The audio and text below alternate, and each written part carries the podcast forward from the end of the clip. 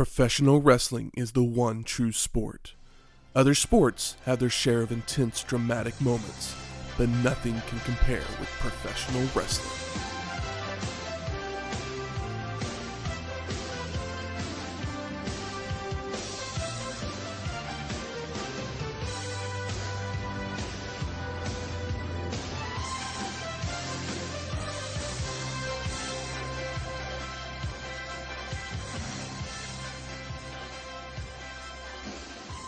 Welcome to Wrestling History X, where three friends come together to talk about the stories behind the matches. I'm Matt. I'm Ricky Chungus. And I am the super strong machine.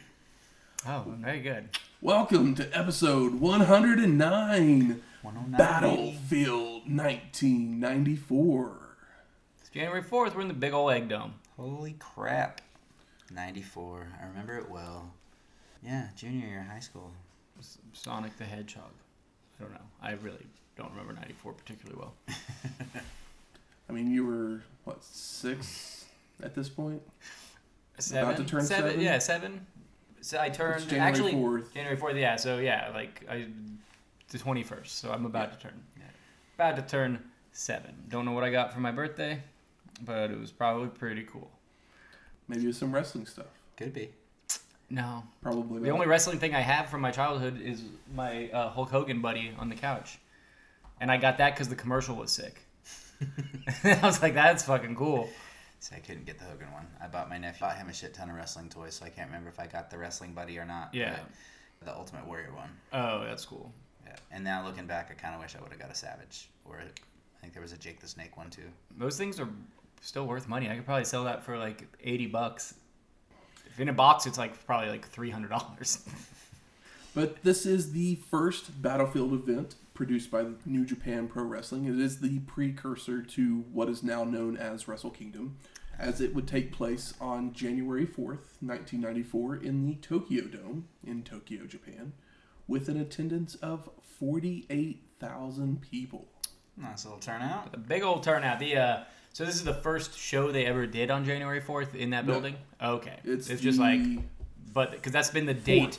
Okay. no third. Third, okay, but that's been like the big date for their, you know, big Tokyo Dome Yeah. shows. Like, because they started when, when they they did the original WCW New Japan Super Show. Mm-hmm. The first one was in March. yes, The other two were also on January 4th, and then they've just continued the tradition, no longer have needing WCW to help them, no, and they're running their own show now on yeah, January 4th. and then like what, twenty years after this, they start or not twenty, but another like fifteen years after this, they start calling it Wrestle Kingdom. yeah, because what are we at? Like 16 was this year, Yeah, I think it is six. or 16 next year? I think it's next year. I think sixteen is next year. Yeah, I can't So- help you on this one. Yeah, I don't know. So yeah, so 15 years this year, so about 2004, 2005. It's about a decade after this, give or take. They all have like each one has like a fun name. Yeah, basically. until they I think they do. I do. I think they do. A, like I think they do Wrestling World a couple times. Yeah, they just have like they, they try some stuff out, and then a decade later they settle on Wrestle Kingdom for so far at least and fifteen that's years. a pretty good name. Yeah, Wrestle Kingdom. Anytime I've said Wrestle Kingdom to somebody that doesn't care about wrestling, they're like, "That sounds fucking cool." I was like, "Well, it is really cool."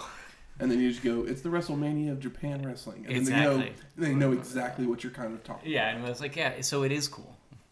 But we are in Tokyo, Japan. Yeah, we are. So that means Shane got to go find us something pretty tasty. It was an adventure.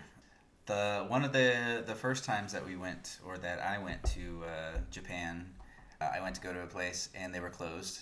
And today, another trip to Japan, my original option that uh, I really really wanted, is closed for renovations or weather damage or something like that after the uh, the big storm.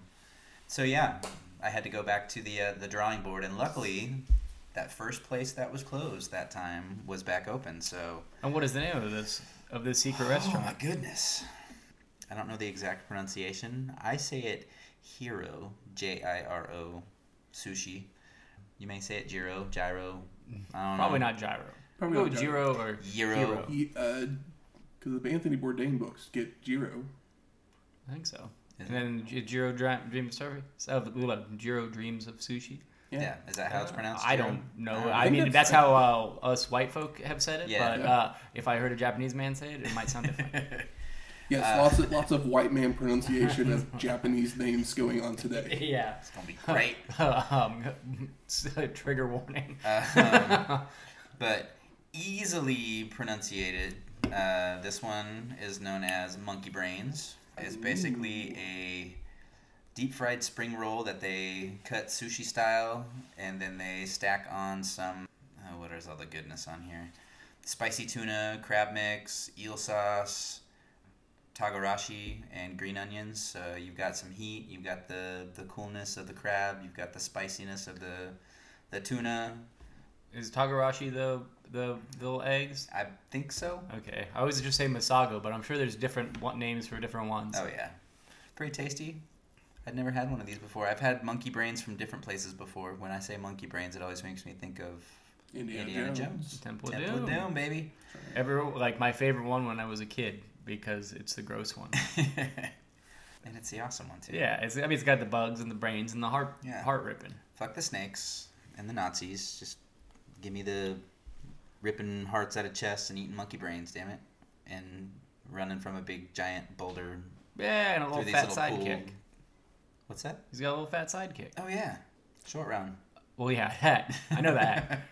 Yeah, I've had monkey brains at uh, another place here in town, which was kind of similar with the uh, the same stuffed in there. Only instead of using a uh, So that's why it was so hardy. roll. It's like a spring roll. yeah, I was like, this is not. This is some hefty tempura here. I know. That's what I thought too. I was like, so, This is yeah. This is a, a hearty chunk here. other places use the same little stuffing for it, but I've had it where they take an avocado and then tempura, fry that with the stuff in there, and then cut it and quarter it and drizzle it with the eel sauce and whatnot on there. But either way, it's good. so if you're ever in Oklahoma City, definitely go check out. Gyro, Gyro, Gyro, J I R O sushi. Yeah, what he said. Northwest 23rd and Western, right on the edge of the Asian district. because it's very delicious. Yeah, that was uh, totally good. I might have to check that one out. The But something that happened right around the same time as this show, Nancy Kerrigan Yes. would be attacked by Tonya Harding's ex-husband. Oh no, get her knee busted. What's the uh, Gillooly. the what's the uh, the terrible awful uh, rec- sound recording of her screaming about her knee? Why? yeah, it's why. I was like, why? I know what it is. Why? Such a crazy, brutal thing to have happened. It was such a big, big deal. The 30 for 30 is incredible. The Margot Robbie movie is pretty good. This is a wonderful thing that happened. A terrible thing that happened that has mm-hmm.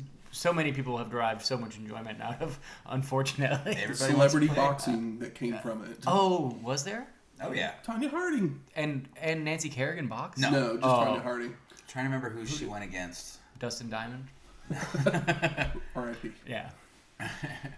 Uh, it was like Paula Jones or something like that, if I'm remembering right. I could be I don't wrong. remember. I didn't. I never think watched any- watched I never watched was these- just- I did. boxing. Again, I was a teenager when this happened, so this was the uh, the everything of pop culture right at the beginning of the year. I remember. I remember it being a huge deal. Yeah. I was a little kid, but like, so I have like that memory. But that thirty for thirty, oh man, so good. Yeah, and 30 then for 30 is that really good. that movie is pretty good too. I'm telling you, I had a good time to- watching it. Everybody wants to cover Tonya Harding, but nobody nobody wants to play Nancy Kerrigan. It seems. I mean, Oh, Nancy Kerrigan is boring. She's just the typical, the typical like ice skater. Tonya Harding Yeah. is a is a fucking southern trash person.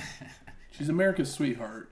Ker- Kerrigan is. yeah, and Tonya Harding But is um, Sometimes America's sweetheart is just kind of bland. Yep. yeah. Need a little Uh, spice in your life. Did you ever watch her uh, Saturday Night Live episode? Yeah, it was not good. Who? Nancy Kerrigan Nancy when Kerrigan. she hosted Saturday Night Oh, Live. that sounds incredibly terrible. That's it's, awesome. Yeah, not good. It's it's about This as was before she got boring and knocked dry. right? Hmm? Was No, before, oh it was after after the. I think it was after the Olympics. I think so. It was part of her 15 minutes. Yeah, my biggest issue with that movie is like you trying to ugly up Margot Robbie, or like not ugly her up, but it's like I don't Just know if this is the right glasses her. person. Put her glasses on, Yeah. give her braces. But yeah, you need. I remember A enjoying bit of a mullet. had, had having a really fun time watching that movie. That was a good show. Allison Janney. That's the performance in that movie. Oh yeah, Allison Janney's great. Give me an Allison Janney or a, a Laurie Metcalf playing uh, playing a like low to medium income mom, and I am fucking down. They're the they're the queens of it. I would I give Metcalf the slight edge, That year, yes, definitely. but uh, yeah, they're yeah great great actresses, um, and especially Laurie Metcalf. You just can watch be watching something. I don't know what I was watching the other day, and I was like, oh. That's her doing the voice. I don't remember what it was, but it was obviously something animated. Uh, you I was take like, back oh. to Uncle Buck. I mean, I, I through all the controversy that Roseanne got on that initial, right after that tenth season. I mean, I grew up on Roseanne, so Roseanne rules. Aunt Jackie was the shit. She still is on the Conners. I love her to death. Can't go wrong with Laurie Metcalf when she was nominated for the Oscar for Lady Bird. Lady Bird. Yep.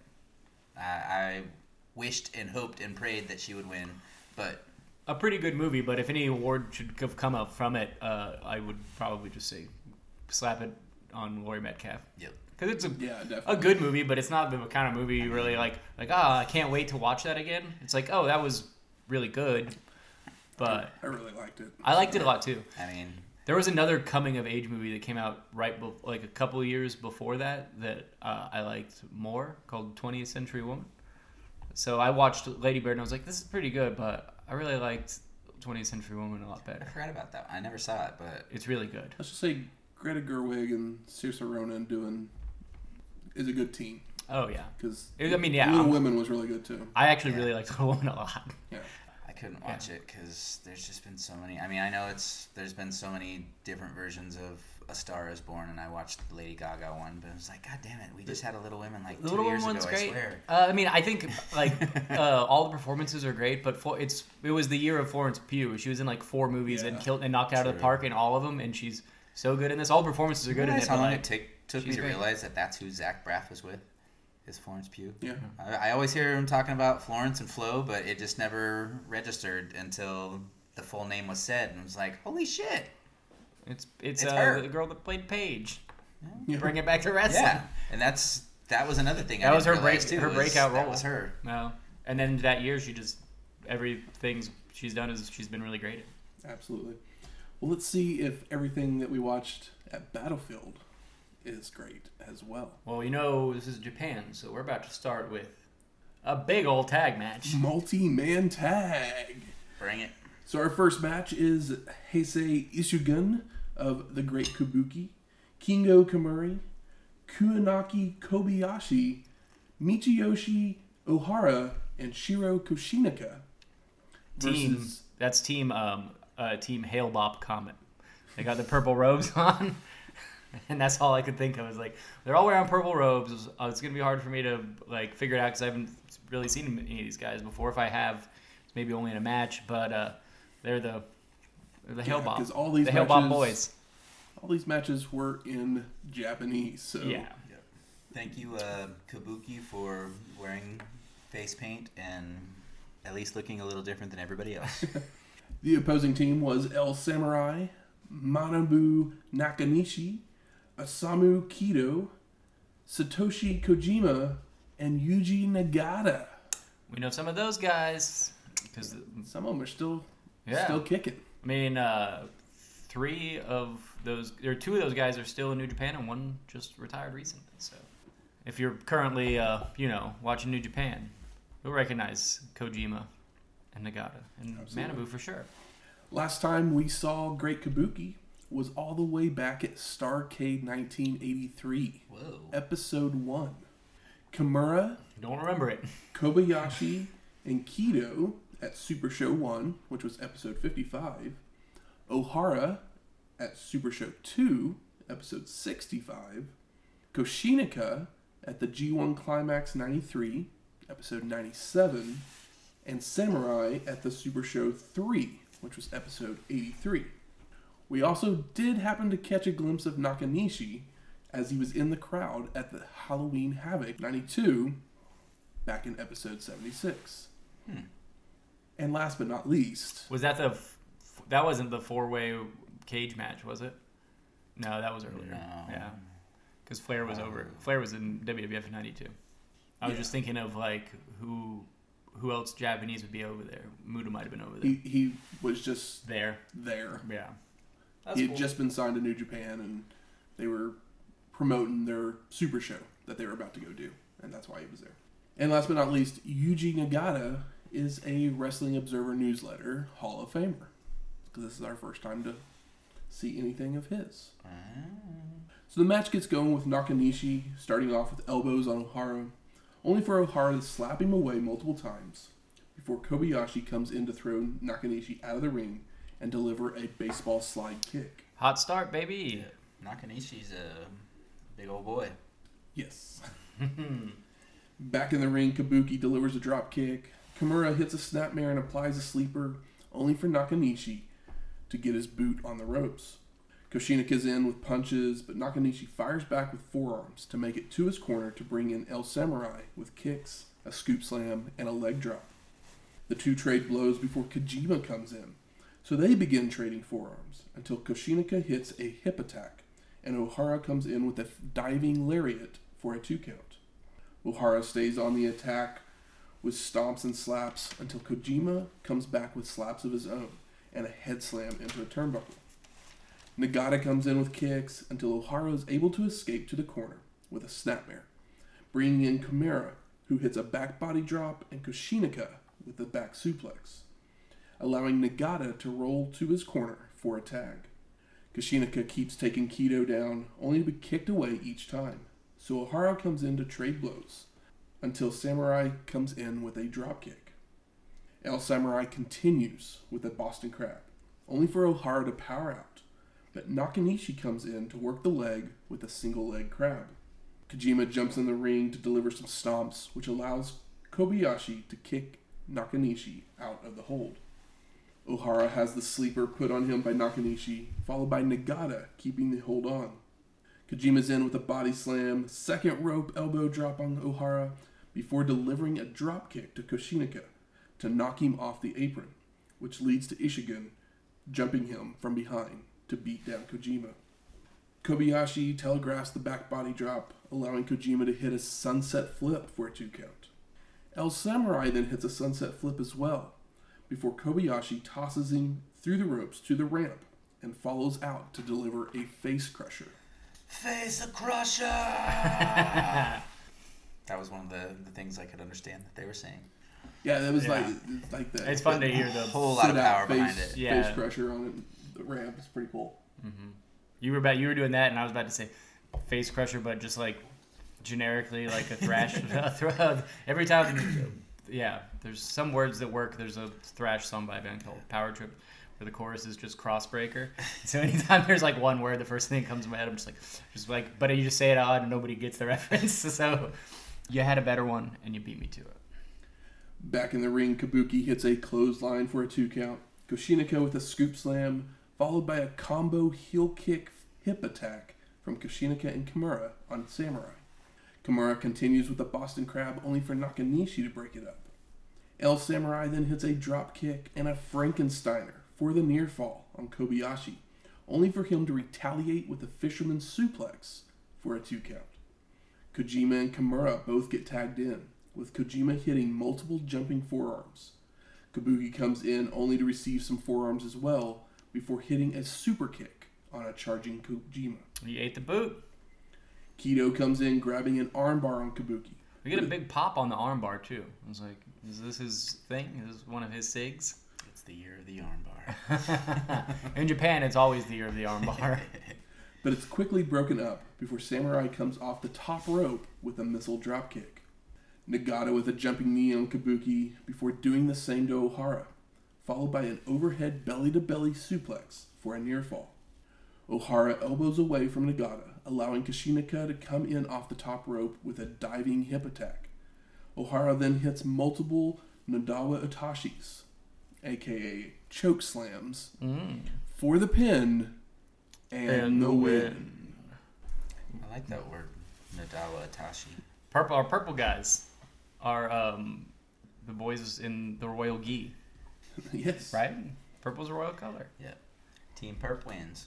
But basically, Team Purple was they're a group of guys from War. We've talked about them before. Uh, it's another promotion. They were kind of doing a crossover thing, and actually, two of these guys This is kind of like the Super Show with WCW, but this is with War. with War, Yeah. basically.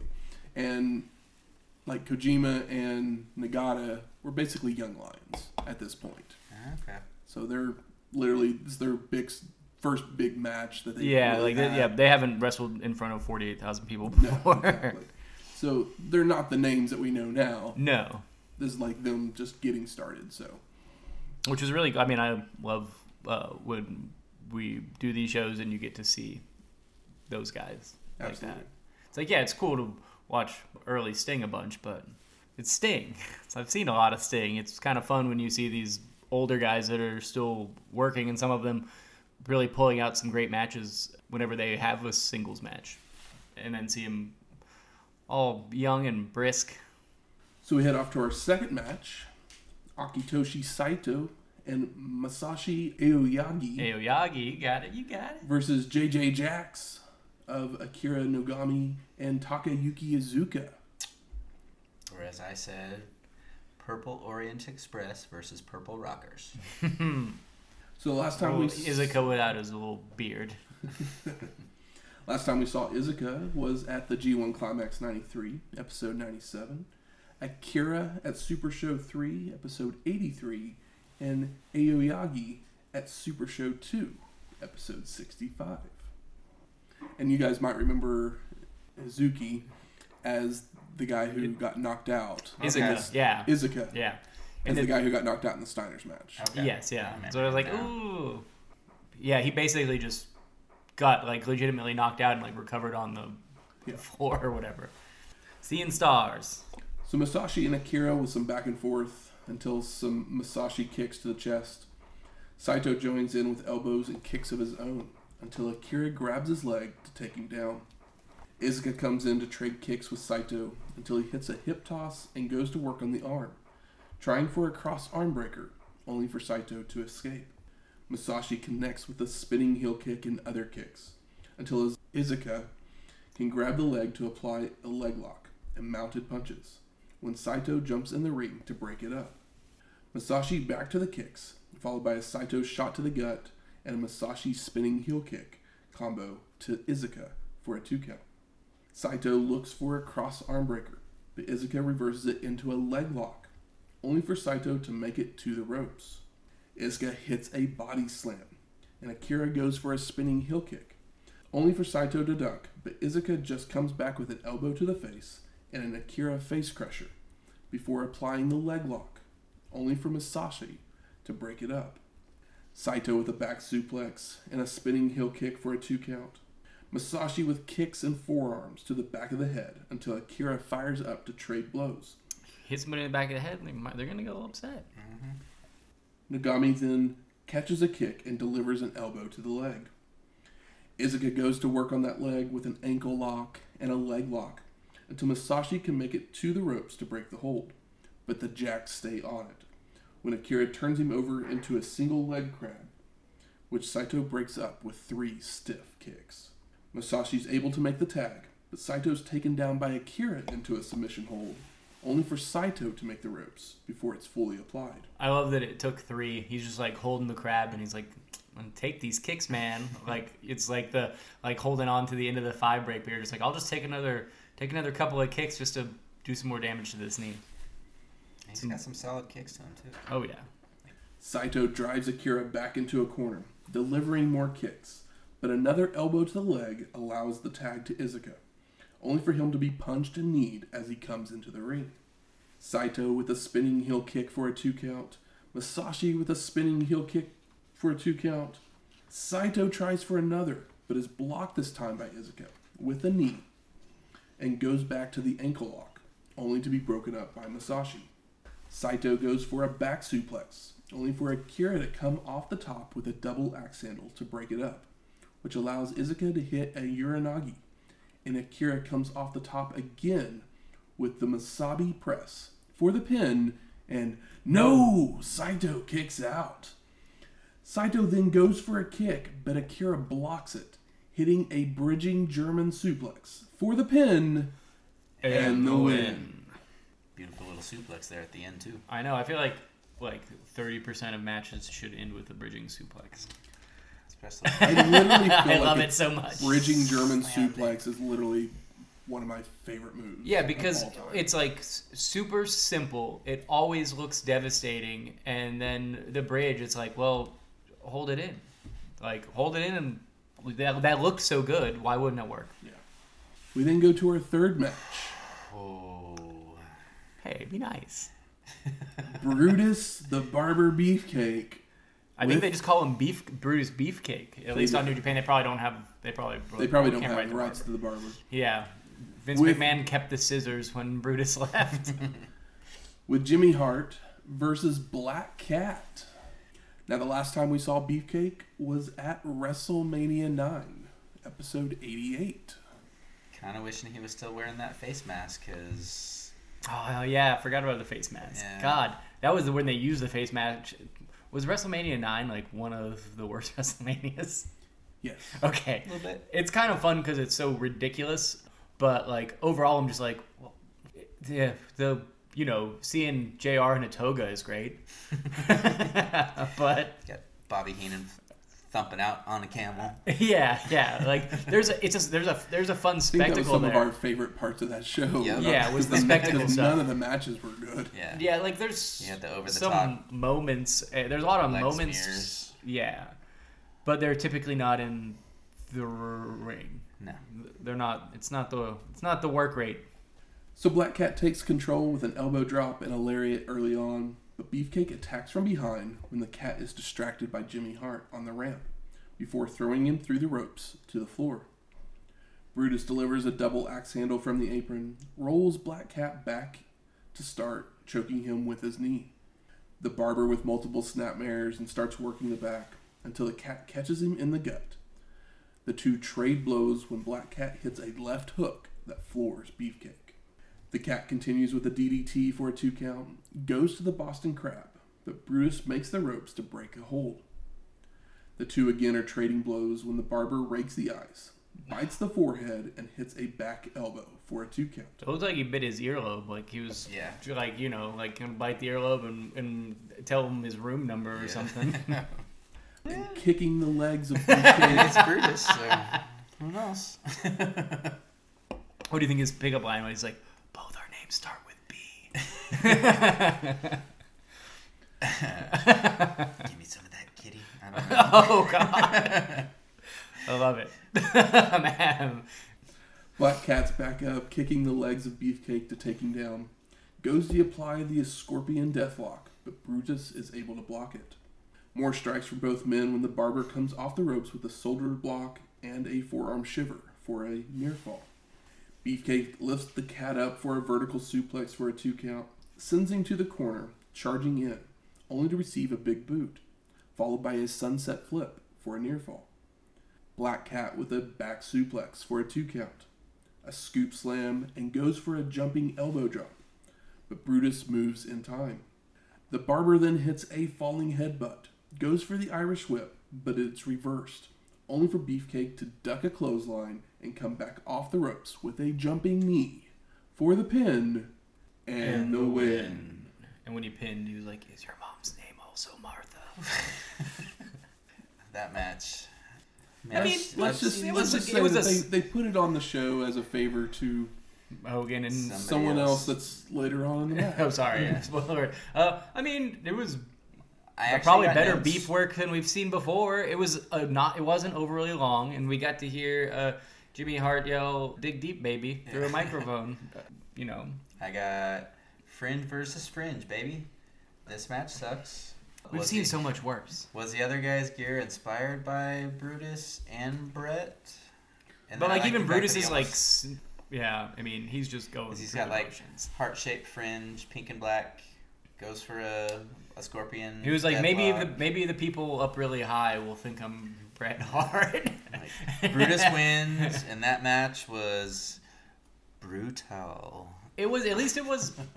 It wasn't like 15 minutes. No, it wasn't. It was So, It was the It right was- amount. Yeah, it was probably like eight minutes. quick, simple to get through, and then what I love about that New Japan app is that as soon as the match is over, it just goes dead silent and it's Oh, done. yeah.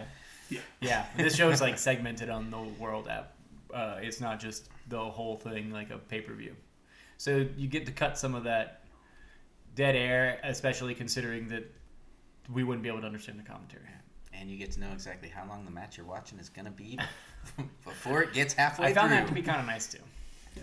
Like, do I need to go to the bathroom? No, this one's only 14 minutes. So I'll it seems a little okay. bit faster sometimes when you know uh, when it's like, oh, it's 15 minutes long, and you're just like, oh, cool. Because you can take about two to three minutes off of it because that's the actual match time because Yeah, I'm with the intros. Because they do all the intros and everything. But we then go to our fourth match Super Strong Machine versus Tatsutoshi Goto. And the last time we saw Super Strong Machine was at G1 Climax 93, episode 97. And Goto all the way back at Super Show 1, episode 55. So the two are trading punches and clotheslines before going into a test of strength when Super Strong Machine hits a knee to the gut and a headbutt.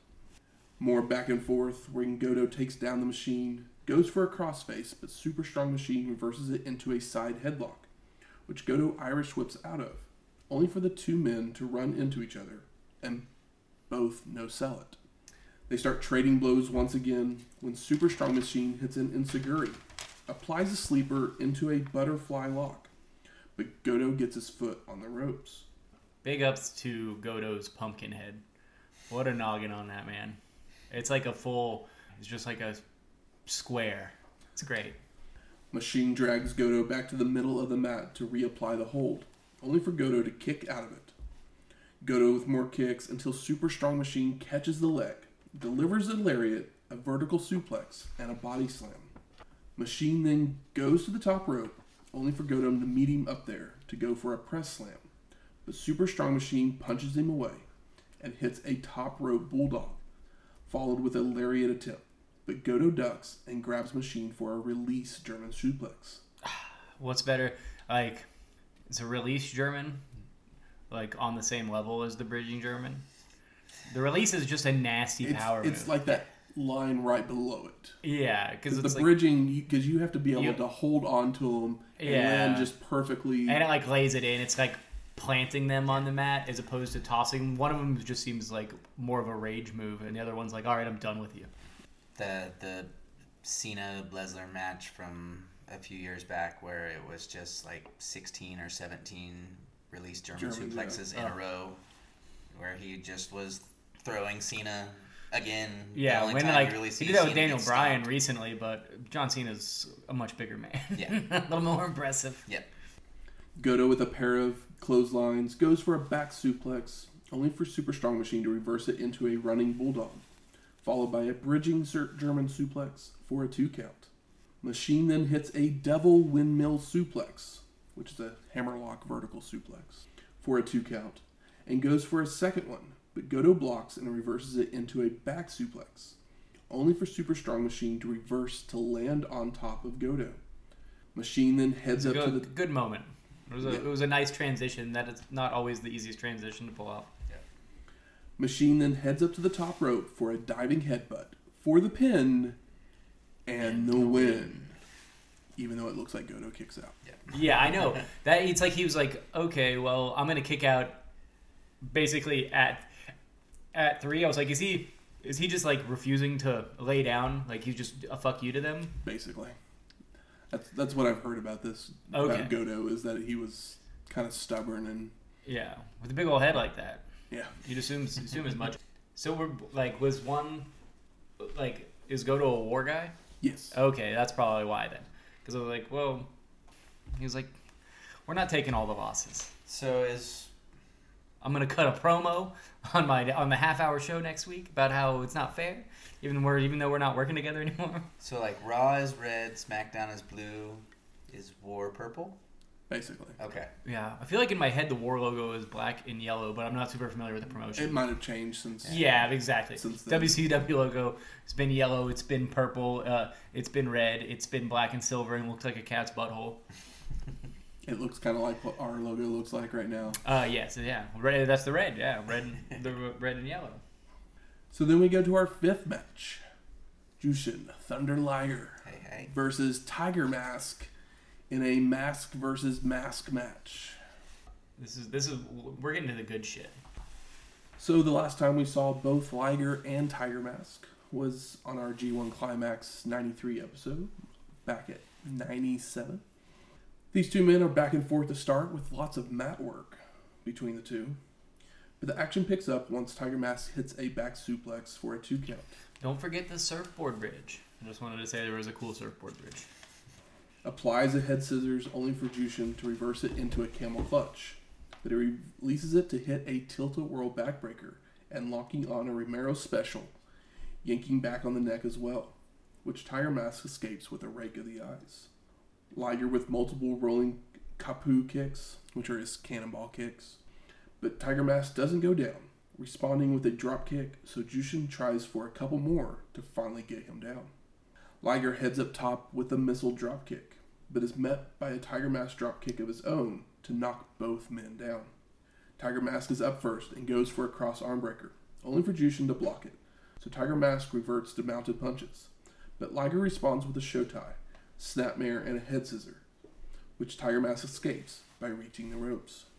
Tiger Mask, stomping away on Jushin, straddles him on the second rope in a corner and delivers a drop kick, a backbreaker, and before going up top for a moonsault, which Liger rolls out of the way of. Jushin retaliates with another koppu kick and a drop kick to send Tiger Mask out to the floor, followed by a baseball slide. He then fakes a suicide dive to Showboat, which allows Tiger Mask to roll back in and deliver a drop kick to send Liger out to the floor. But Tiger Mask doesn't showboat, hitting the Tope Suicida. Back in the ring, Tiger Pretty, Mask. it's a it's a big one too. Yes. This isn't this isn't your uh, your NXT Tope Suicida. One for every match. fly out and push the guy. Uh huh. Yeah. It's it's like it's typically the women's ones that look really bad. Where I'm like, "J- guys, just don't do this. You can do so many impressive things. Not everybody has to do this. Back in the ring, Tiger with a scoop slam and a top rope rounding body press goes for the cover, but picks Jushin's head up to stop the count. Followed by going he for the wants blood. followed by going for the Tiger suplex, but Liger blocks it and hits a clothesline. Power bomb follows, and Jushin places Tiger Mask on the top rope, hitting a Frankensteiner ah. for a two count. Then hits a Liger bomb for a near fall. Goes for another, but this time Tiger flips over on top of Jushin for a two count of his own. Yeah. He flips flips to his chest and just presses him down for a two count. Tiger Mask then puts Liger on the top rope, climbing up as well to deliver a drop kick, sending Jushin out to the ramp. Tiger follows out to deliver a cartwheel twisting body press before heading up top, but he slips as he comes off the ropes and flops to the ramp without hitting Liger. Yeah, see, I was trying to figure that out if he had slipped or what the hell happened because it looked like he went to jump and was like, Yeah, okay, he just go. completely slipped. He just he's he too cold Scorpioed, which is a bummer because he did it in front of forty eight thousand people. But at least he sold it pretty well. Back in the ring, Tiger Mask keeps up the attack with a top rope missile dropkick. Follows it up with a bridging German suplex for a two count, a body slam, and hits a second rope twisting senton. Goes back up top for a tornillo, only for Jushin to avoid. I know. I was like, what is that? It's a twist thing. I'm glad you got the name. Liger hits the backbreaker, comes off the top with a shooting star press for the pin, and the win. That spot where Tiger Mask lands, like when Liger rolls from his tornillo, the the twisty thing, like Tiger Mask like basically lands on his face. It's gnarly. I was like, Ugh. I will say one of my favorite spots in this we kind of skipped over. They go back to the surfboard, and Liger in the surfboard like has him in the surfboard and then cranks on uh, a headlock and I crapped my pants a little. I loved it so much. They do a lot of impressive stuff here, but that was just like the, that was the that was the extra crank of Parmesan, baby. Literally, this match was like, I was like all in on this match, and then Tiger Mask slips, and Yeah, and I'm just like, oh. it went from like five star to four and a four and a qu- and four and three quarters. Like because they like you can tell that they It just sucked. It's like They just went to the next thing instead of actually like selling that he missed it, yeah. And it was like, oh god. If Liger could have got, um, you know, if he could have got like at least a moment of offense in on him off of it, maybe. Yeah. But you know, we've seen things like this go a lot worse. Yeah. and especially in uh, work matches that are a lot less good. yeah. so Post match, Tiger Mask takes his mask off, tosses it at Jushin, but Liger shows respect by consoling him and raising his hand. I know I couldn't believe he took his own mask off. I was like, "What's the deal with this?" Yeah, that was a part that confused me because I didn't realize at the start that it was a mask versus match mask match. And I was like, what the Yeah, hell I didn't. I didn't realize that either. Uh, so it was like when he pulled it off, I was like, "Wow!" That making sense that he took his own mask off uh, and out of like frustration. and was like, "Fuck," it was great. And one of the also fun things is that in Japan, especially at this point in time, match over, everybody hugs. Lots of respect, a lot of respect. yes. But this was Tiger Mask 3, aka Koji Kanemoto. Person that you see nowadays is Tiger Mask 4, and he's been that since about 95 ish. So Yeah. we'll see And he's, Tiger still, Mask he's still 4 going. Um, I mean, Liger retired, and Liger could still go. Uh, Tiger Mask is not as in the same kind of shape, even though he's still wrestling as Liger. Like No. he's he's good in a undercard multi tag, but he's not very fanciful. Whereas Liger could still pull out some pull out some of the shit in his old age.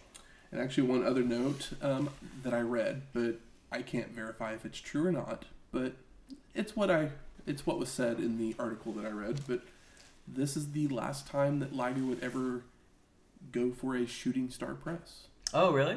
Yeah. I know. I saw it and I was like, "Ooh, wow!" Like, I, is this the first time we've seen him? I think it's the first it? time we've seen him, but it, Yeah, from what I read, it was he did it. the last time that the person who wrote the article. Yeah, I was like, that was It his was the last. last time that he remembered ever seeing him do one as well. Well, I So, mean, it was very impressive. It was a very good shooting star press, but it was one of those ones where like the flip was seemed like it seemed like his head was just like a couple inches off the mat when he hit the flip. It was, uh, yeah, obviously shooting star press, very impressive. yes. We then go to our sixth match the Hellraisers of Road Warrior Hawk and Power Warrior, aka Kensuke Sasaki, versus the Jurassic Powers of Hercules Hernandez and Scott Norton for the IWGP Tag Team Championships. Not Flash Norton yet. They didn't really ever call him Flash over there, I don't think. Yeah. Who's the guy, the big tall guy on the mic? I was like, well, that's not Baba, but I was like, who's this big tall guy? I think he's the president Of of War or something, or maybe New Japan. New Japan. Yeah. yeah. Because they have like they have the ring announcer in like the full like ceremonial like samurai like sumo like war dress. Kimono yeah, thing. stuff, yeah, yeah. it's cool. last time we saw Power Warrior and the Jurassic Powers was at G1 Climax 93 back in episode 97. And the match gets going with lots of tie ups. First things first. The teams refuse to shake. Shake hands. They, They don't want to like shake each other. hands. They're not. They're not. They're not here for that. Here to hold a title or gain a title. And they were, remind me, did they wrestle each other at G1? We, we saw like a clip of a title change. Okay. Yeah. So, we get warrior chants early on. Yeah. so lots of tie ups and growling with no one gaining an advantage early on. Well, the hawk growls are top tier hawk growls. Then Hawk and Norton decide that clotheslines would settle it, only for them to still be standing. So Road Warrior hits a drop kick and a leaping shoulder tackle to take down Scott, before coming off the top rope with a diving lariat for a two count. I know. In uh, in 1988, that would have been the end of the match. Agreed. Power Warrior and Hercules take over with neither of them gaining an advantage until they go to the test of strength, with Hernandez winning that battle, throwing Kensuke to the mat, only for Power Warrior to come back with multiple lariats and a face crusher for a two count. Hawk in with a back suplex, clubbing blows, goes for a hip toss, which is blocked and reversed several times until Hercules and Road Warrior are in the ropes. Hernandez with a cheap shot and nails a pile driver, only for Hawk to pop right back up to hit a clothesline and a power slam for a two count. Ugh. I know they're all big guys. No selling a pile driver. I know this is pow. This is the he- This is the it's like super heavyweight tag match. So like, but these guys really do fucking no sell some monster moves on each other. So if you're complaining about pile drivers not being as devastating as they as they should be, They, they weren't. blame blame Road Warrior. Oh, I don't want to put a blame on him. You can blame the Road Warriors for a lot of a lot of stuff not getting sold in their career. Road Warrior calls for Norton to come back in the ring, and Scott takes control with an elbow to the head and a series of shoulder tackles. But he then runs into a big boot and a clothesline. Power Warrior tags in, but Norton is right on him with a trio of lariats. Kensuke bounces back up and goes for lariats of his own, which finally knocks Scott down on the third try. Norton's back up and hits a back suplex and a power slam. Makes the cover, only for Hawk to break it up. The crowd's hot for this. Those sold clotheslines. When someone finally gets one, 48,000 people cheer. Hercules telegraphs a back body drop, so Kensuke kicks him and hits a body slam. Road Warrior and Hernandez matching blow for blow when Hercules drops Hawk to the outside, allowing Scott to assault him on the floor by slamming him against the ring post. Posted. The Jurassic Powers begin working the back inside the ring with back breakers, chin locks, and a neck breaker for a two count. Rubber band slam by Hercules and back to the reverse chin lock, only for Road Warrior to power up to break free, but Hernandez floors him with a lariat. The Jurassic Powers staying on the attack as Hercules goes to the second rope for a single sledge before applying a bear hug. Hawk is clubbing his back to break the hold, but Hernandez just drives him back into the corner. I love that they built to the bear hug. Sometimes you just get a bear hug for no reason, and that's when a bear hug sucks. But it's like, oh no, we just pounded his back for two minutes. Yeah. Here's the bear hug. Like, thank you guys. Double shoulder tackle by the Jurassic Powers. Norton locks the bear hug on again, ramming Road Warriors back into the corner. Hercules with, with a body slam, then comes off the second rope for a splash, only for Hawk to roll out of the way. Hawk begins to fire up with a big boot, leaping shoulder tackle before heading out to the ramp, where he gets a running start and sails over the ropes with another leaping shoulder tackle. Fucking sick as fuck. That was cool. it was fucking cool. Power Warrior comes in with a body slam on Norton, while Road Warrior heads up top where he hits a double clothesline on the Jurassic Powers. Hawk and Scott starting to brawl out on the ramp, while Kensuke hits a power slam and an impanze, which is an over the shoulder arm drag, judo type move, Okay. for the pin and, And the the win. And new! Fun match. Yeah, Power Warrior got the pin. He got the the like it wasn't really a hot tag, but when he did get the tag, like they didn't it didn't really feel like a hot tag, but it was essentially a hot tag. But he when he came in, like Japanese crowd loved their Power Warrior. It's hard to be a hot tag off of a dude just leaping over the ropes into a Yeah, with a leaping exactly. shoulder tackle and then going, okay, I'm gonna tag out. Yeah, yeah. Like it's not a hot tag, but it is the hot tag spot. I think it would have been nice if it was a hot tag, because then maybe the arm drag would have been a better, would have been a more like you know exciting finish. But uh, they, Well, these big also- boys do big boy shit, and Unfortunately, it was also kind of hard to see the finisher because Scott and and Road Warrior were brawling out on the ramp, and it was basically right in front of where they were in the ring. So it was kind of hard to. I, Like, I, saw them brawling, and then I was like, all of a sudden, the bell rang, and I was, I was like, like, oh, well, let me oh. rewind. rewind. Yeah. Like, what happened? I did the same thing. I like the concept of the visual of like them on in front of the camera, you know, so the guy could get the pin. Like I think it's it was a cool visual, but like he just needed a different angle. And then didn't love that it was an arm drag, but I thought that that was a potentially cool camera angle, but it wasn't. It wasn't the best execution of that idea, but it was a cool one, basically. I, they, they give him some paper. Like some official guy reads Hawk, to Hawk and Power Warrior and gives them some a piece of paper and then some belts. I'm like, what's this piece of paper? We're in Japan. They like giving them trophies and certificates, Yeah. along with the belts. You know, and I want a big check. I mean, they probably got that in the back. Yeah. Just extra. We then go to our seventh match the Steiner brothers of Rick and Scott Steiner. Versus Stefan Hiroshi. No, I'm kidding. That's just what it said on New Japan World. It's Hiroshi Hase. versus Hiroshi Hase and Keiji Muto, aka the Great Muto. Mudasan. So the last time we saw Hase and Muto was at the G1 Climax 1993, episode 97. So the two teams shake hands before starting, and then we get Scott and Hase matching up as they work the mat until Hiroshi delivers a fireman's carry takeover. Rick and Muta tag in with some mat work of their own until Scott comes back in to hit an overhead belly to belly, which KG rolls out afterwards to regroup. And you know, Steiner Brothers got some some more meat than these guys. A little bit. It's, you gotta get your brain floating a little bit, spinning around. You gotta roll out and collect yourself. And I just have to uh, state for the record, as I have written in my notes here, that Muto is one handsome some bitch. He's he's filled out nicely over the last few years. Yeah. He's a good looking gentleman. Puts put some meat on him. Yeah. He's got a lot more meat on him now, and uh, Too pretty of a And a- face to put under all that makeup, but and a big he old still belt. wears the makeup well. Yeah. Hase comes back in and goes for a suplex, only for Scott to block, so Hiroshi takes him to the mat, applying a crossface. Scott begins wearing down Hase with several holds, only for Hiroshi to get his foot on the ropes to break it up.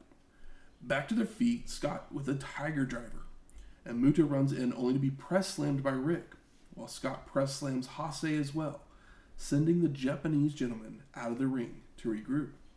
Back in the ring, KG throws Scott out to the rampway, hitting a vertical suplex, and then runs all the way up the ramp to come returning with All a the way back. lariat. Long ass Yes. Rick, He was mad. I mean, there was a, a moment here where Rick Steiner runs in, does some wolf stuff, gets on all fours, and Lifts fake leg, peepees yeah. on him like a doggy. So you know they're they've been disrespected in front of forty eight thousand people by these two meatheads in American flag singlets.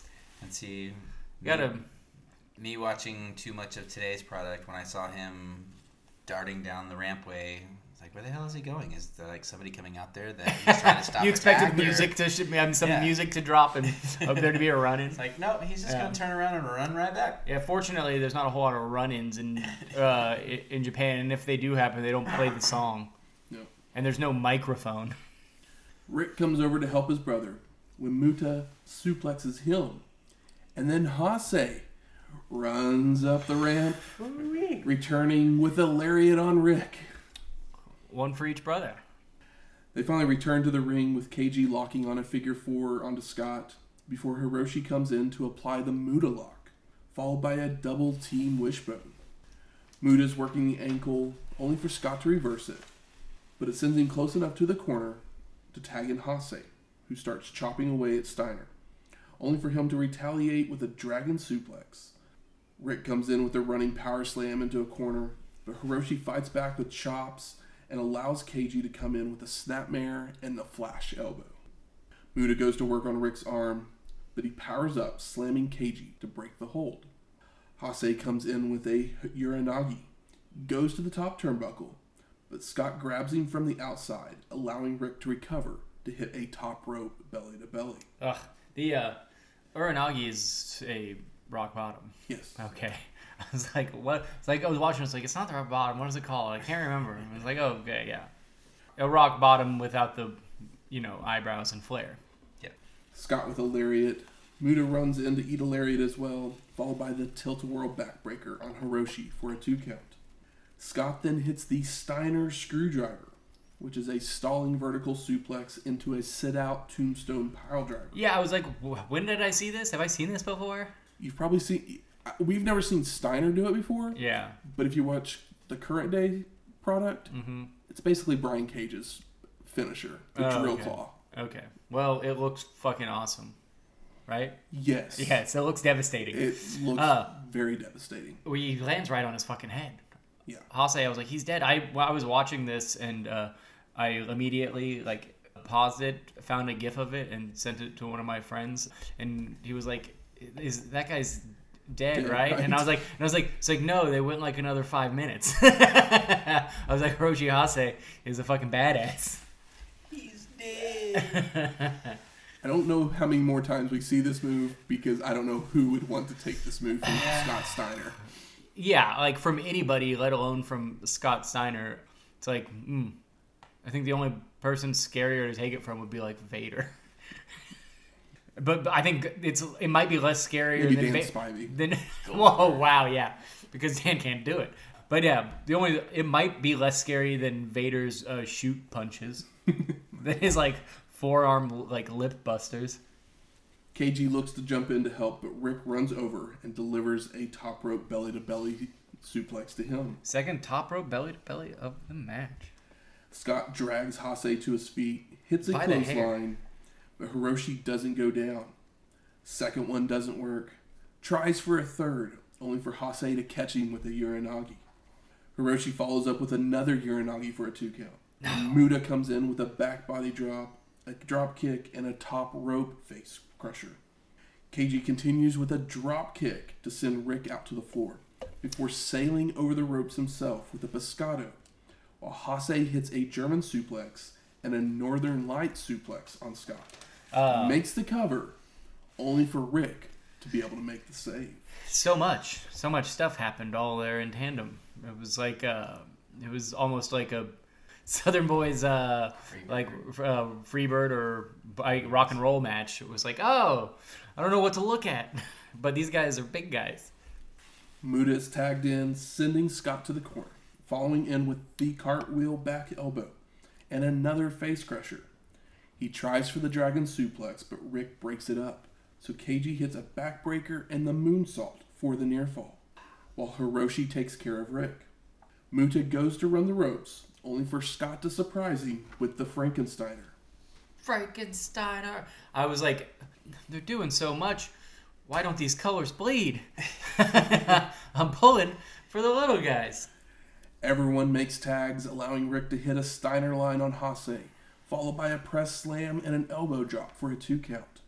Rick hits the tilt-a-whirl backbreaker on Hiroshi, a lariat on Muta, and lifts Hase up onto his shoulders, while Scott climbs to the top rope to hit a DDT. Oof. Double team Irish whip to KG, followed by a double shoulder block. Scott then lifts Hiroshi up onto his shoulders, with Rick coming off the top rope with the bulldog for the pin and the win. Incredible. Two words short and list. Oh yeah, this is fucking incredible. It's ah, so good. How bad did you want those guys to win, even though you know they weren't going to? I didn't know that they weren't going to. So Oh, that's even better. I mean, I assumed they weren't, but I was also like, I know. I mean, like, I didn't know. I they could have won. That's why. That's why the match is so legitimately good. No clue who was I going to win this match. Yeah, I mean, in hindsight, you're like, well, it's the Steiner brothers. They're, yeah, I mean, But, like- that's that's what I was thinking is you know it's Steiner brothers, but no, I seriously, it's Muto and Yeah. Hase as well. So That's why those near falls at the end, like I didn't know. It wasn't like one of those things where I like I assumed when I started the match the Steiner brothers would win. And I watched the match and I wanted the other guys to win so bad that I didn't even I couldn't even think about it because it did what pro wrestling is here to do. Brought you in. I want to point out something that's very fun uh, in this Tokyo Dome. What's that? There's gigantic Sonic the Hedgehog banners in the place, and that's just a really fun thing to see because it's like, oh, it's '94. Sega's taking over the Super Nintendo uh, right now with all their ads and their Sonic the Hedgehog. That's their that's their key to win.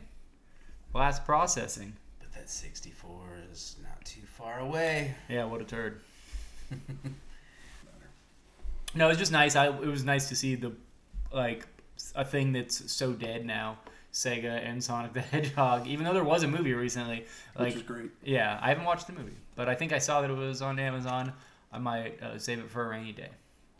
I did think that the original design was uh, incredible, and that the trailer and the there were some really great posters for that movie before they like changed him to make him look like Sonic the Hedgehog instead of make him look like you know Sonic's weird uncle. yeah th- instead of making him look like a like test for cats CGI test for the cats film. So we're off to our eighth match. Hulk Hogan with Jimmy Hart versus Tatsumi Fujinami. So the last time we saw Fujinami was at the G1 Climax 93, episode 97. And Hogan at King of the Ring 93, all the way back in episode 92. So long ago. But maybe not long enough. Yeah. Hmm. Hogan looks lean. Very lean. He has definitely lost some mass. I think it looks better on him. I think he looks scarier this way because he doesn't look as like puffy. Like I don't know. It's one of those things like oh like I can see the muffle muscles. It's not just like a marshmallow man that if you touch is hard. Like it, look, he looks like I don't know. I think that he, he wears the lean look uh, really well. I'll agree with you there. I prefer the 23 inch python, is what I'm saying. So the two men shake hands before Fujinami locks on a headlock. Hulk tries to escape with a back suplex, only for Tatsumi to hang on to the hold. Crank it in. Hogan tosses Fujinami to the ropes, ducks a clothesline, and hits a pair of arm drags to start working the arm. Back to the headlock when Hulk muscles out of it to deliver a cross arm breaker takedown, but is unable to lock it in completely, so Tatsumi goes back to the headlock, taking Hogan down to the mat, which Hogan reverses into a head scissors and an armbar. It's crazy to see Hulk Hogan do wrestling moves. He's not bad at them. He's also like by no means have, has had any like strong practice. Probably not in at least 10 years. Yeah, so like it's just nice to see him do wrestling moves and be like, "Hey man, could you have just like been a little bit at least done a wrestling move for fucking a decade instead of just burying everybody by shaking like an asshole and hitting a fucking leg drop?" Yeah, my uh, my main note for this is, wait, do I like Hogan in Japan? Cause You like him more than a big boot leg drop. Yeah, I mean, I guess Big boot leg drop was fun when it first started, yeah, when we were kids. yeah. That that first month, 30 something years out there- later, it's boring as fuck. Less than that. it got boring. Uh, what ninety? Uh, yeah, 90? 90. yeah. Shoot, I'd probably go back to like 88. Yeah, In hindsight, Hogan throws Fujinami into the corner, charging in, only for Tatsumi to avoid and hit another arm drag, followed by multiple drop kicks to send Hulk out of the ring to regroup. Where Fujinami looks to dive out, but Hogan moves away from ringside, so Tatsumi doesn't risk it. Back in the ring, Hulk starts showing off some mat wrestling with side headlock takedowns, drop toe holds, reverse chin locks, arm bars, and hammer locks to keep Fujinami down. and I heard the announcers say axe bomber. So I was like, okay, that's Fujinami's deal is the axe bomber. So I was like, wait, Hogan's thing. oh, okay, So you remember all the way back in uh, No Holds Barred, the movie? yes. The move he uses in Was the, the axe movie, bomber? that's the axe bomber, and that was his finisher that he would use back when he worked in Japan, Oh, way back in like the Okay. early '80s. I uh, so I was like thinking that it was a Fujinami thing, so I was like waiting for him to hit it because he does like it happens. We're, we'll talk about it, but uh, that makes a lot more sense for also what happens. I just thought it was kind of a like, gotcha, buddy, uh, which would have been really shitty if that was the case. Maybe even shittier than leg drop, boot, big boot leg drop, as far as disrespectful. Yeah. Tatsumi makes his way to the corners. Hogan gives a clean break, only for Fujinami to push the Hulkster before going for the octopus hold and hitting the ground cobra twist. But oh, Octopus is- hold on Hulk Hogan looks very funny. But Hogan is in the ropes. Hulk then goes for an ab stretch into a ground cobra twist, but this time Tatsumi is too close to the ropes.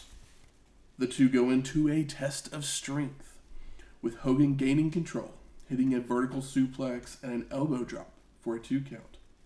Multiple headbutts, a big boot, body slam, and Hulk goes for the leg drop, only for Fujinami to move in time. Ah, it felt so good to watch Hogan fall on his stupid ass. Tatsumi with kicks to Hogan's legs. Yeah, Hogan's selling the leg. He's selling something.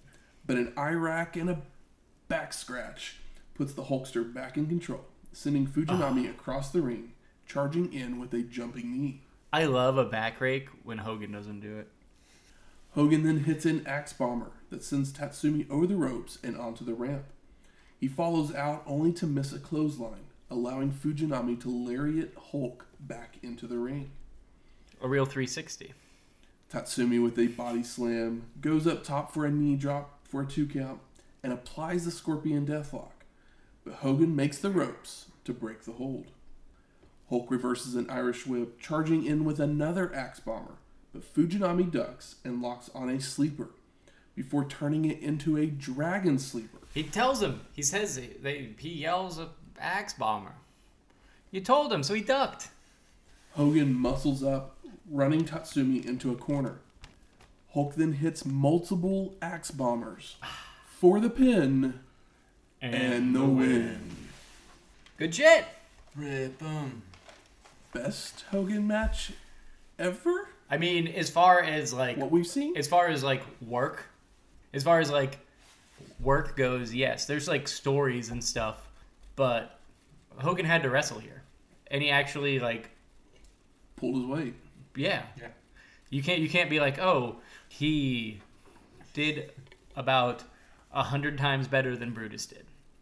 Oh yeah, totally. Like Hogan looked like it, it was a it was a good wrestling match. If you if that was anybody else other than Hulk Hogan, it would still be a really good wrestling match. Like if you just if you did all the same stuff, but it was a different human being, it's just solid, a really solid wrestling match. Yeah. So we go to our ninth match: Ricky Choshu versus Yoshiaki Fujiwara. Of Fujiwara armbar fame. Exactly. and Ricky Choshu of uh, How Does a Man Get So Big? he's a he's a, a true brick wall. So the last time we saw Fujiwara was at the G1 Climax 93, episode 97, and Choshu all the way back at Super Show 2, which was episode 65. So these two are back and forth to start with headlocks, takedowns, they're working appendages until Ricky kicks Fujiwara into the ropes when Yoshiaki catches one, taking Ko- Choshu down to the mat once again. Uh, Fuji is old. Yes. Just saying. Ricky's not like you know twenty. Ricky's up there in age as well. Yeah, he's but Fuji is like, you know how Minoru Suzuki looks now. He's got like the like dad legs. That's exactly Exactly how Fuji looks. Fuji looks in this. Yeah, and he also can still go, which we're about to see. But the crowd is hot as fuck. I don't know exactly the story here, Once but again, it's another New War, Japan versus war, War, type match. yeah, this is just like dream match shit. Yeah. Fujiwara with a leg lock until Ricky makes the ropes to break the hold. But Yoshiaki goes right back to work on the leg with an elevated single leg crab until Choshu is able to kick him off. Ricky goes for a running lariat, but Yoshiaki ducks and goes for the Fujiwara armbar, only for Choshu to grab the ropes before it's locked in. So Yoshiaki tosses Ricky to the middle of the ring and goes for it once again, only for Choshu to again make it to the ropes. Fujiwara with several kicks to the arm. He's stomping away on Ricky, but Choshu fires out of a corner with multiple lariats. But they don't take Yoshiaki down. He's he's old and stubborn. Fujiwara ducks a fourth attempt and again goes for the armbar, but Ricky knees his way free and delivers a lariat for the pin and, And the, the win. And I know that was fast, but this match was really emotional and tense. It was that, but you could definitely tell that it was two older gentlemen in the ring Yeah, and for they sure. needed to make it shorter. Yeah. Yeah. Also, I love Fujiwara's shoe choice. He was wearing like a pair of Asics. And it reminded me of a Action Bronson lyric. Uh, my taste in, in Asics uh, will leave you floating in the fucking Matrix. Really doesn't mean anything at all. But that's why you listen to Action Bronson, is for the fun. So we're off to our 10th match Shinya Hashimoto versus Masahiro Chono for the IWGP Heavyweight Championship. Couple of Musketeers. Absolutely. Last time we saw both men was at the G1 Climax 93, episode 97. First things first, Hashimoto is the champ, right? So Shinya's th- the champion Yes. going into the match. They, they don't show entrances or anything like that, so sometimes it's a little Some, rough. sometimes hard to tell who's the yeah, champion you, whenever. you- I had to keep an eye out. I was like, oh, they're taking. He's got the belt, and they're taking it from him to you know And to the especially desk. With the announcer, when it sounds like the same thing constantly of just. Hallelujah! Hashimoto Shinya! It's pretty good, Matt. I liked it. It's kind of funny that like they have the same like syllables in their names. Masahiro Chono. so the two men avoid each other's strikes as the match gets going, before some back and forth until they trade kicks that they both know sell. Oh yeah, it's serious, guys. Duh, it's the IWGP Heavyweight Champion. Shinya with an Irish whip, and the two collide with neither going down. Hashimoto hits a shoulder block, chops, and applies a leg lock to begin working the leg of Masahiro, eventually delivering multiple kicks and twisting his knee around the ropes. I wish there was a match like my one of my favorite matches of last year where it was just a kick match between Ibushi and Taichi, but I want a Hashimoto kick match, but I don't know who I want it with. But I just want his big boy kick. I guess this they could have done one just right here because Ch- Chono has those pump kicks that I also love. Uh, pump, gonna pump kick versus what about Shi- Shinya versus Vader? And Shinya just delivers kicks, and Vader just delivers Fists. fists. Oh my god! Chono comes back with a drop toe hold, putting a leg lock of his own on, but releases it to stomp away on Hashimoto. Shinya responds with chops, elbows, a jumping front lock, a jumping front kick, and a kick to the throat before locking on a single leg crab. Back to their feet, Hashimoto continues with some more stiff kicks, only for Masahiro to retaliate with a Yakuza kick. But Shinya is right back to continue the kick party to get a two count. You know who doesn't need to slap their leg when they lay in a kick? These two guys. My boy Shinya Hashimoto, God damn it! Chono with a knee to the gut, only for Hashimoto to hit a lariat for another two count, before applying a key lock into a standing armbar for a moment. Shinya with a back suplex, belly to belly for another near fall, before trying for a DDT. But Masahiro knees him in the stomach to block the move. So Hashimoto continues with a bridging German suplex and a front suplex, followed by an elbow drop for a two count. the the kaiju, Shinya Hashimoto. Shinya goes for the arm, only for Chono to reverse it into a leg lock. But Hashimoto makes the ropes and begins to kick Masahiro hard in the chest. Shinya attempts a brain buster, but Chono floats over and delivers a back suplex. Heads up top, only for Hashimoto to join him. So Masahiro pushes him back off and hits a diving shoulder block before kicking him in the face several times for a two count and a busted nose. The hard way, brother. Those big Chono boots. Chono with a Samoan drop applies a single leg crab before turning it into the STF. Shinya crawls towards the ropes, so Masahiro changes it into a sleeper, but lets it go to deliver some Yakuza kicks. That's the pump kick. I need Yes. to remember to call it that. I'm always like, it's pump kick because it's what I would call it if it wasn't a Yakuza kick, but it's a Yakuza kick because If that's it wasn't cooler. Chono, it'd be a pump kick. Yeah, but So- I gotta de- I gotta deliver the respect right. to the man. Kids are nothing, man. Chono continues the attack with a running forearm, goes for another Yakuza kick, but Hashimoto catches him with a judo throw. Roll through, baby. Shinya goes for a DDT, which Chono gets out of by kicking him low and applying a rolling leg submission, only to release it and go back to the STF, before releasing it to hit a Yakuza kick.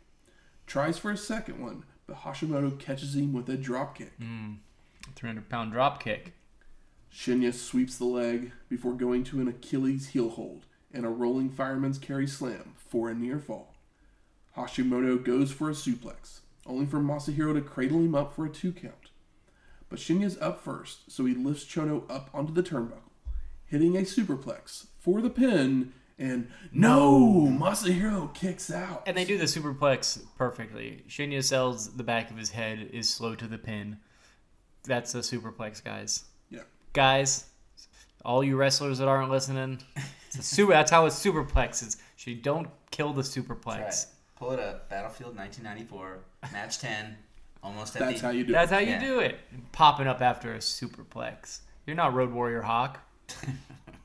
Chono begins to fire up, hitting an enzuigiri, only for Hashimoto to hit one as well, before coming off the ropes with a spinning heel kick and hitting several knees to the gut of Masahiro, followed by a brainbuster for a near fall. That brainbuster that we've teased twice. We got it, but it didn't do the job. Damn it. Shinya then hits the jumping DDT for the, the pin, pin. and the win.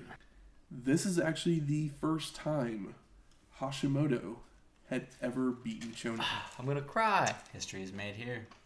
So the question is really, if you guys had known that that was the history between these two, would it have added a little bit more to this match? Yeah, and um, spoilers. This is my favorite match on the show. but also, like I said, Shinya Hashimoto is like maybe my maybe my favorite wrestler. He's got b- big Tom energy, big Tomohiro Ishii, Ishii energy, uh, or Ishii has Hashimoto energy. He doesn't do the kicks, but he's just a big old beast, a brawler. Hashimoto can do the other stuff, but he's there to just kick the shit out of you. It's like, well, if this like I can I can meet you where I need to be met, but until then, it's all kicks. Also, this iteration of the belt kind of doesn't look very good. So we're off to our 11th match. Genichiro Tenryu versus Antonio Inoki. Another one of those War versus New Japan matches. And this the two biggest guys in both promotions. So yeah, I mean, Anoki started the promotion. Dad fight. Yes, this is a dad fight, but this is a dad fight on a different level than our previous dad fight. So last time we saw Inoki was all the way back at Super Show 2, episode 65. And Tenryu was actually at Royal Rumble 93, episode 86. He was there. I forgot about that. Inoki has the greatest face. I wish that he was an actor in like like fucking Japanese gangster movies cuz there's no way he's a bad actor. The face like that it wouldn't matter. So the two men trade headbutts and slaps to start when they go into a test of strength before Inoki goes to the leg. But Genichiro makes the ropes to break the hold. Tenryu with chops and enzuigiri, but Antonio retaliates with the same, followed by a sleeper, only for Genichiro to reach the ropes quickly. I mean, the crowd's hot as hell obviously. There's a reason this was above the title belt. Inoki doesn't release the hold immediately, and No. the ref begins to chastise him as Tenryu crumples to the mat, out cold. Yeah, the You know better than that, Anoki. yeah, the ref's like pushing in between them, right? Every time. Yeah. Like he's just like legitimately like trying to forcibly get in between the two men. Don't make me knock you out, Earl. The ref is giving him space to wake up, but this goes on for quite some time Yes. until the ref just quite some time. starts shaking him. He's then- selling it like the man needs it to leave. Yeah. Like he needs to leave in a in a in an amb- ambulance. And then Genichiro's war friends they end up sliding him out of the ring to help him out as well. Yeah, and Inoki's being a, a complete shithead about this the whole time, and everyone's like kind of pissed at him. And by kind of pissed, everyone's kind of everyone's pissed at him. Finally, Tenryu wakes up, slides back into the ring, where Antonio meets him with right hands, but Genichiro comes back with sumo slaps and another enzuigiri, but it's still two days to capitalize. Yeah, it's it looks good. This is like one of those things where it's like, oh, this is really long. This like him on the mat. Even even I was like, this is taking forever, but it's still. It doesn't feel dumb. It still ha- for some reason it has big fight energy. Is what I'm Yeah. saying. It's got big, like I big okay, fight I- energy. yeah, I was okay with him being knocked out, but it maybe it, it probably went on just a little bit too long Yeah, a little bit too long for sure. because literally, if any of us got knocked out and we sold it that like the ref's just gonna call for the bell. yeah, yeah. You would think. Fighting spirit though. It's Japan pride. Inoki comes back with an enzuigiri of his own, only for Tenryu to pop up and deliver a lariat. Tonio's up first, applying the octopus hold, only for Genichiro to escape with a hip toss and hitting a kick to the face. But Inoki comes right back with a cross arm breaker, which Tenryu makes the ropes to break the hold, only for Antonio to continue the attack till the very last second. Inoki's being relentless in the attack on the arm, even with Genichiro still in the ropes. But once Tenryu's up, he begins to knee Antonio multiple times, followed by kicks and a forearm across the face that sends Inoki rolling out to the floor. Back in, Tenru continues the attack with chops, Irish whip, and charges in, only for Antonio to hit a Amensaguri, a rolling wheel kick. Yeah, it's crazy, and it's like right on the fucking button. Mm-hmm. It could not have like landed any better. It looks incredible. He locks on a sleeper, but the ref deems it a chokehold and forces Inoki to break the hold. Genichiro's slow to his feet and is slapped several times once he has done so, but he fires up with chops and enzuigiri and a hard kick to the face for a two count. Tenryu hits a body slam for a two count before hitting a power bomb for the pin and the win. This would be the last time Anoki would ever be pinned. Oh wow! Damn. And it would also make Tenryu the only person in history to ever pin Anoki and Giant Baba. Oh wow, that's fucking awesome. This has big fight feel. Anoki is such a shithead, like, and such good at being a shithead through this whole match. You are pulling for Tenryu so hard, even though you appreciate how big of a fucking cocksucker. I mean, it's a. New Japan show, so like going in, I was like, okay, cool, we're gonna see a decent match. Noki will win, and then Tenryu hits that power bomb out of nowhere. and Yeah. It's like, what? What? What's So going good. on? Yeah, so good. Was it Anoki Hase match that Yeah, we, we, saw. watched that we like also really liked as far because we haven't watched a ton of This really Anoki only or is- Prime Anoki. It's only the second Anoki match we've ever Yeah, seen. but I mean, that they're both inc- incredible matches. Yeah. I was gonna say I thought I only saw one. Yeah, it was that little this one, Hase one, which is like I don't think we even had the whole match. Yeah, I don't but think we I- got like, but what we got, we were just like super into. Absolutely. So post match, both men take turns on the mic, with the ring filling up with various wrestlers from both promotions. Basically, they're calling an end to the war or the feud with war. War, yeah, yeah. They're like, all right, everybody, everybody got three wins or whatever, so we're just gonna, you know, shake hands. Is over. So I ask you, what is it gentlemen, good for? Absolutely nothing. What are your overall thoughts of Battlefield '94? I mean, this is this is the good shit. yeah, this was This this is the good shit. this was a very full show. Lots of people I don't know. Lots of purple, but mostly a positive outcome. With the exception, you know, I didn't really care for the Brutus match, which surprise, surprise.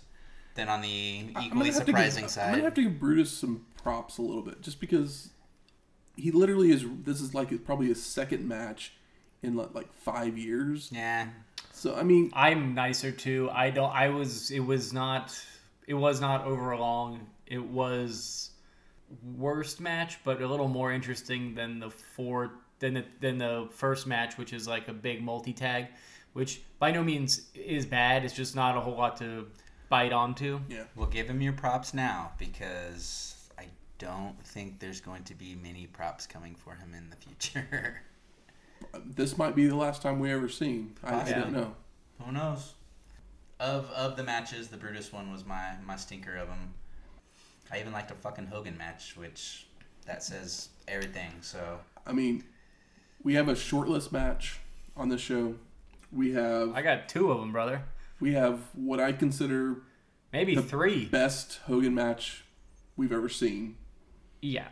and a lot of hard hitting Japanese action. Yeah. And then We cap it off literally the Legend versus Legend. This is like the shit that I just want to watch. This is the shows, the shows that like I, I'm excited for the next one. It's like you want to rewind back and like, hey, Starcade, look, see, see, We literally should make a T-shirt out of what I say every time that we watch Japanese wrestling, and it's three words. or two if you're words. able to watch Japanese wrestling, you watch Japanese wrestling. Yes, it's just like Like it doesn't matter if you don't know who these people are, you can still get enjoyment out of watching it. And the thing is, if you don't know who they are, you're gonna find out who they are. Mm-hmm. You're gonna you're gonna latch on to at least one guy in every match. Yes, they they leave a a lasting Impression. imprint. Yeah. Yeah. Yeah, absolutely. Good. Where, where's the smart marks at? All right. Fuck you. I think it's time we smark it up. So, best moments of the show. Well, there We're just is- going to start with the best one. I'm going to. Uh, the Steiner screwdriver. Yes, the whatever the thing, the what the the pop up, drop, power, sit out, Yes. whatever it was, and Hase like Because I think I was watching I thought it. he died. I thought he died, but I also. I legitimately popped No, I did too. out of my seat. Because I was just like, holy, what was what was that? Yeah, because he went up, and you're like, okay, well, there's a couple things you can do from here. That was not. That was That's not that what was I was like, expecting. Yeah, that was like a color that my eyeball couldn't register. it's just like, oh shit.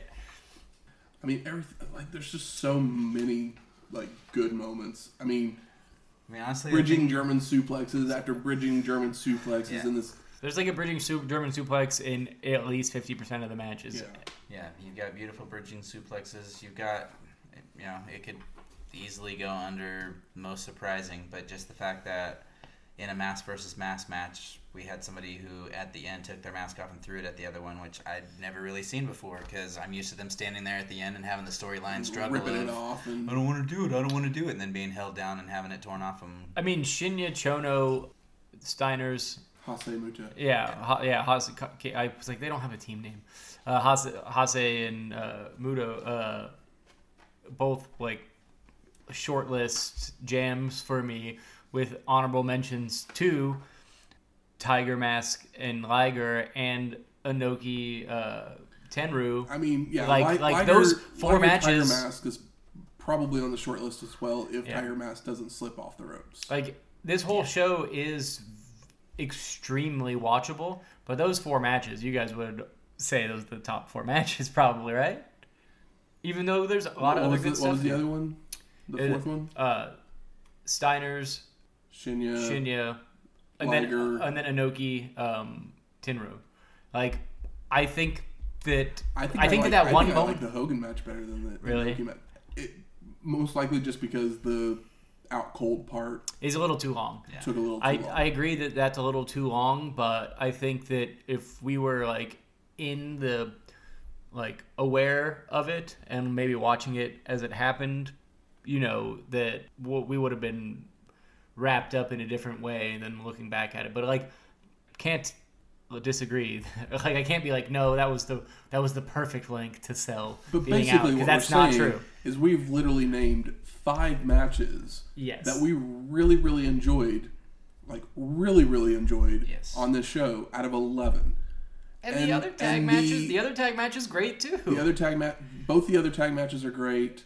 Uh, like literally, my two least favorite matches are, are the Brutus match yes, and, the- and the Super Strong Machine match. What about the tag, uh, the multi tag, or that just doesn't I thought count? I thought the ten, 10 man tag was it's actually- probably I think it was. the, I think it, well, it was very good.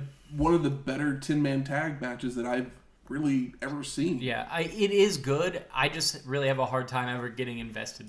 which I totally understand. You're, you're, you're not going to be able to get a whole lot out of those, but you got to remember that it mean, was also the it was yeah. also the first time that we're seeing Kojima and Nagata and Nakanishi as well, which are guys that I know Yeah. well from from now.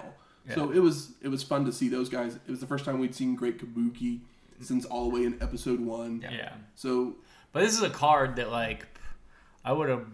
Yeah, I would easily uh easily pay top dollar.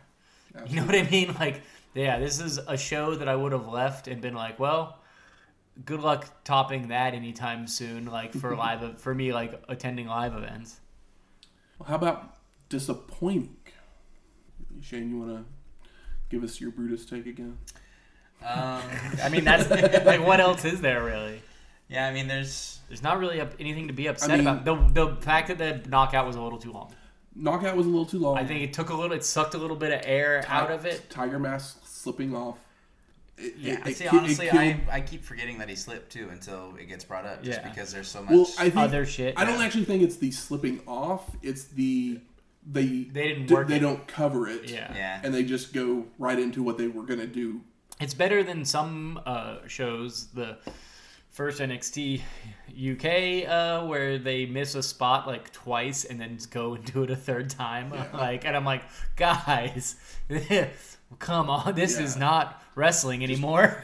this is just like, yeah, Keep it moving, guys. yeah. This Keep is not like Jackie Chan take three. Like we have got this is a wrestling show, but Goto kicking out on Super Strong Machine, like bef- I, I appreciate. him, the- him being him, be- him being stubborn and just being like, I'm not, I don't want to take this pin. I it I thought it was kind of awesome, but like it's a dickhead thing. But it's I was like I was like hell yeah, this guy's an asshole. And I just kind of appreciate that energy. I don't want to, you know, I'm not looking to hang out with him. And I'm actually gonna say, I mean, I mentioned it earlier. Road Warrior Hawk just basically no selling the pile driver. Like I know Road Warrior Hawk no sells a lot of things, Yeah, but these guys but a are pile, but of a pile driver should be one. Of, uh, we've said Yeah. it many times before. It Yeah. should be one of the most devastating moves that there are, and to just no sell it, Yeah. it just totally wipes out any It's like if in the in the match, Effect yeah, it's like that- the super, move it's like the superplex later in the show. If one of the guys popped out, we'd also complain about it. So just because you're a road warrior doesn't mean we can't. It's also one thing if the other team is smaller and it's not a pile driver. But these guys are like of equal size of as you, and eh, basically everybody just kind of no sells and does big Yeah. power moves. This is If kind it- of like a Aki- Haas match. If Akira Nogami gives him a pile driver, then I'm like, okay, you can no sell that. Yeah. That's one thing.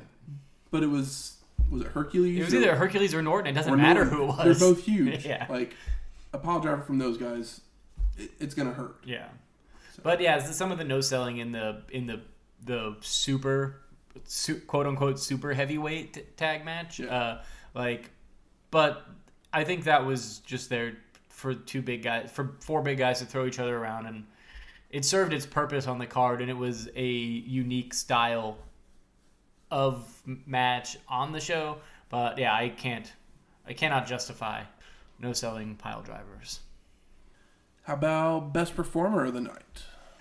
It, it's this is difficult, correct? Yeah. It's like I'm gonna give it to Hogan because I think he just like Yeah, just shocked, like just shocked me. default because like everybody is so good that that one is like, uh, 'cause a it's- fresh I air. mean, we're gonna go ahead and say it's my most surprising thing too. 'cause yeah, that See, I'm gonna had- save him for my most surprising. I think my best performer, just because the match was awesome and the moment made me laugh during the middle of the match. But uh, Rick Steiner lifting his leg to uh, Hmm. well, you know that you know how much I love Rick Steiner, and I really loved that Rick Steiner feels like he got to shine a little bit more than he has recently uh, in this match. So I had a big old smile, and he looked like happy and cocky, and like he was feeling it. So I big love for Rick and how how he played this match. It's like everybody knows Scott has outshined him at this point, but my heart is still huge for Oh, Rick. yeah. Scott's got the you know athleticism or whatever. I mean, Rick does too, but Rick has the personality. Scott's that a freak. Scott didn't. Like yes. if Rick's a, if yeah, if Rick's a normal freak. like he's like a big strong guy, but Scott is just a like almost Lesnar style freak in some of the things that he does. Yeah. Yeah. Of course, eventually he gets a little too big to do them and whatnot, but you know we'll get there. How about most surprising? Hogan. That's that's mine. That I kind of assumed I Hogan really liked Hogan. And was gonna do well, but I was still like when I finally saw it, it was just kind of like slack jawed. Like, like I had a feeling that it was gonna be Yeah. like that he was going to show up and not just be Hulkamania. Yeah, I but mean- it was still like, ref, like I don't know how to explain. I wasn't. it. I wasn't really. I didn't know what to expect. I mean, I'd always heard that his work in Japan was a lot better than his American work, but I was It's completely- so much better. completely works. blown away. Yeah, exactly. It's because he's actually working. I mean, another surprise: Inoki lost Yeah. Yeah. on a New Japan, their biggest show, and I would say he that was my biggest surprise, especially considering uh, the way the match was booked. That like when he lost, I was like, oh, because like this show, the top of this card is what wrestling is to me. It's like this is what I want.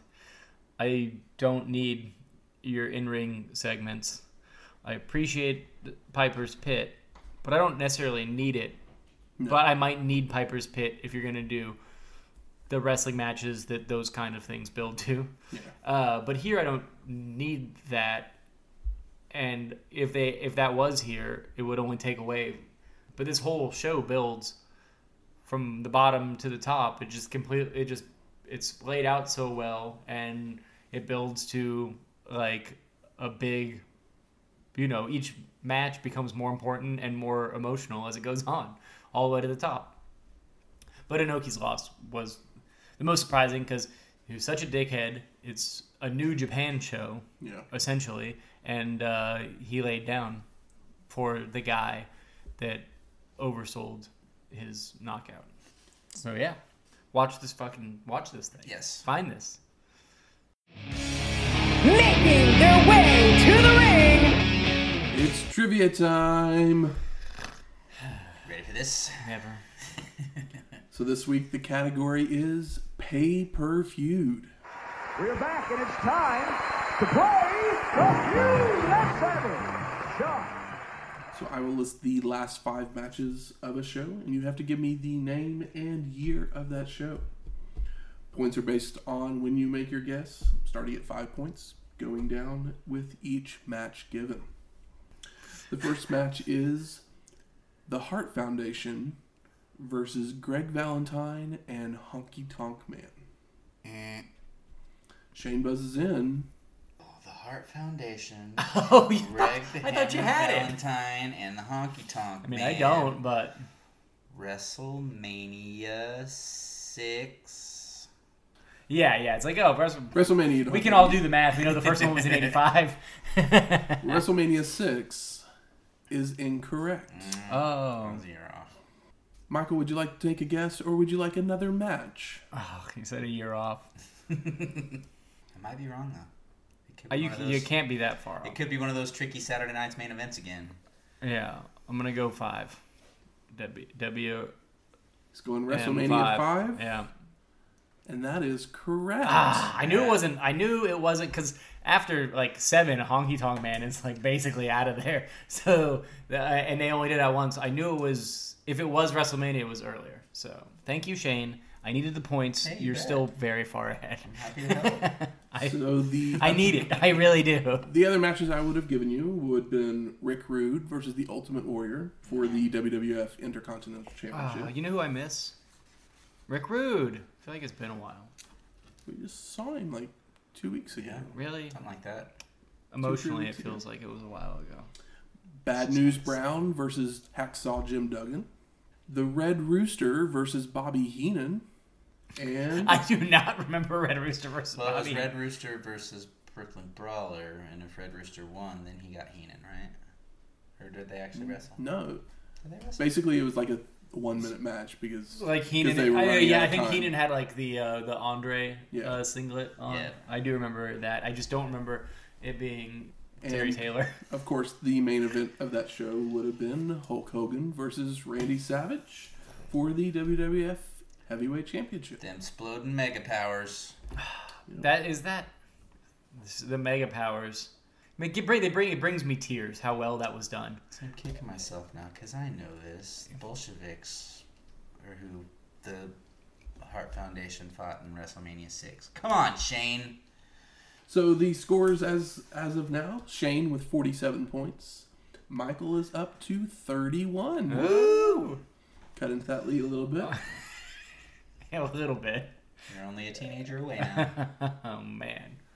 Next week, Royal Rumble 1994, That's Rumble. coming from Providence, Rhode Island. Have we been to Rhode Island before? I don't think so. I know I hadn't. I wasn't for sure if there was one before I came along. If there has been, it's only been once before. Uh, I know it's the smallest state. I know Providence is the capital. Family Guy, Rhode Island, right? Maybe. I Think don't so. know. I know their town is Quahog. Quahog. Go Hog Rhode Island. Okay. Music from this week's show is The Score by Emerson Lake and Powell. And Pre Palmer. Post Palmer. Post Palmer. I knew it was post Palmer. And Genichiro Tenryu won the main event, so we play his song Thunderstorm by Masayoshi Takanaka. If you like this episode or any of our other ones, please go out there and rate and review us on iTunes, Stitcher, Google Play, or wherever you find your podcasts at. And you can always email us any questions, comments, concerns, recipes. Recipes. We're going to Rhode Island, and you know, go ahead and throw out some Georgias and Philadelphias and stuff too. Yeah, we're gonna 'cause need 'em. We're gonna be back. Absolutely. And you can do that at WrestlingHistoryX at gmail.com.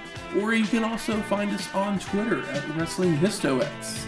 That's Wrestling H I S T O X. We'll talk to you next week. Laters.